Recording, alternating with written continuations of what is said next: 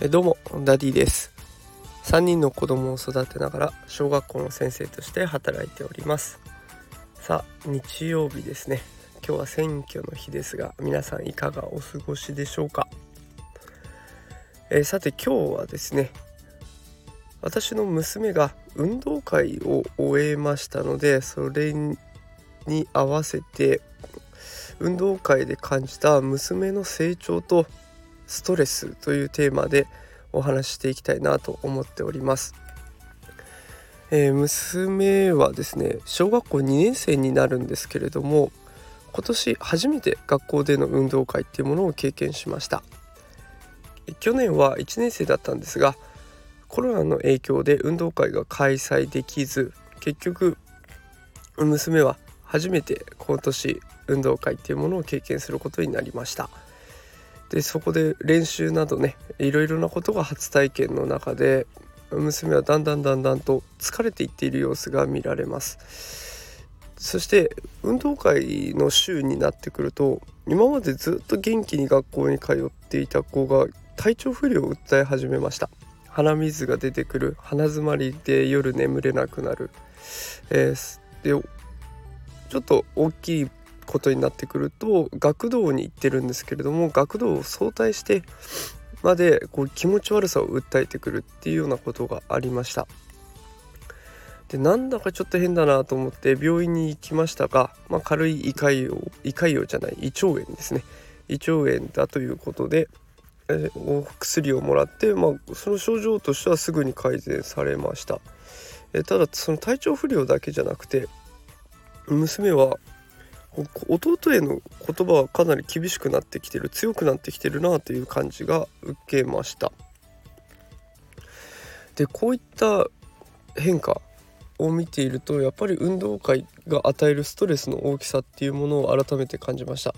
こうやっぱりね人前で見せるとかお家の人が来るってなると子どもたちは頑張ってくれます。ただそれが負担になってくる子もいるんだなということを親として改めて感じました。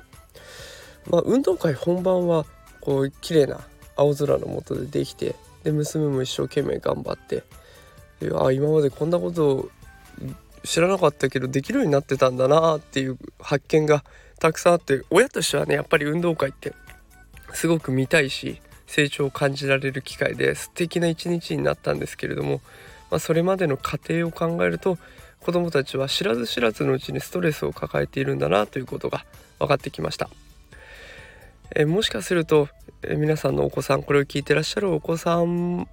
も知らず知らずのうちにストレスを溜めているかもしれません、えただ子供はですねそのストレスを感じているっていうことを気づきにくい。でそのストレスを感じていてもどう発散していいかわからないっていう子が、えー、小さければ小さいほどたくさんいますので、まあ、そんな時もし何かちょっと違うなと思ったら是非お子さんとよく話してみてください。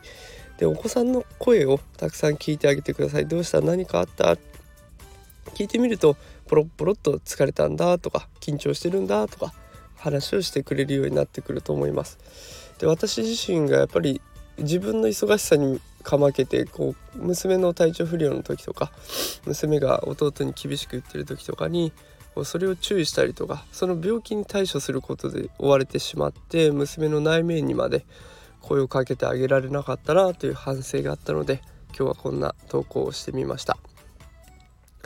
これから運動会控えている方もいらっしゃると思うし学芸会とかね秋は行事がたくさんありますので、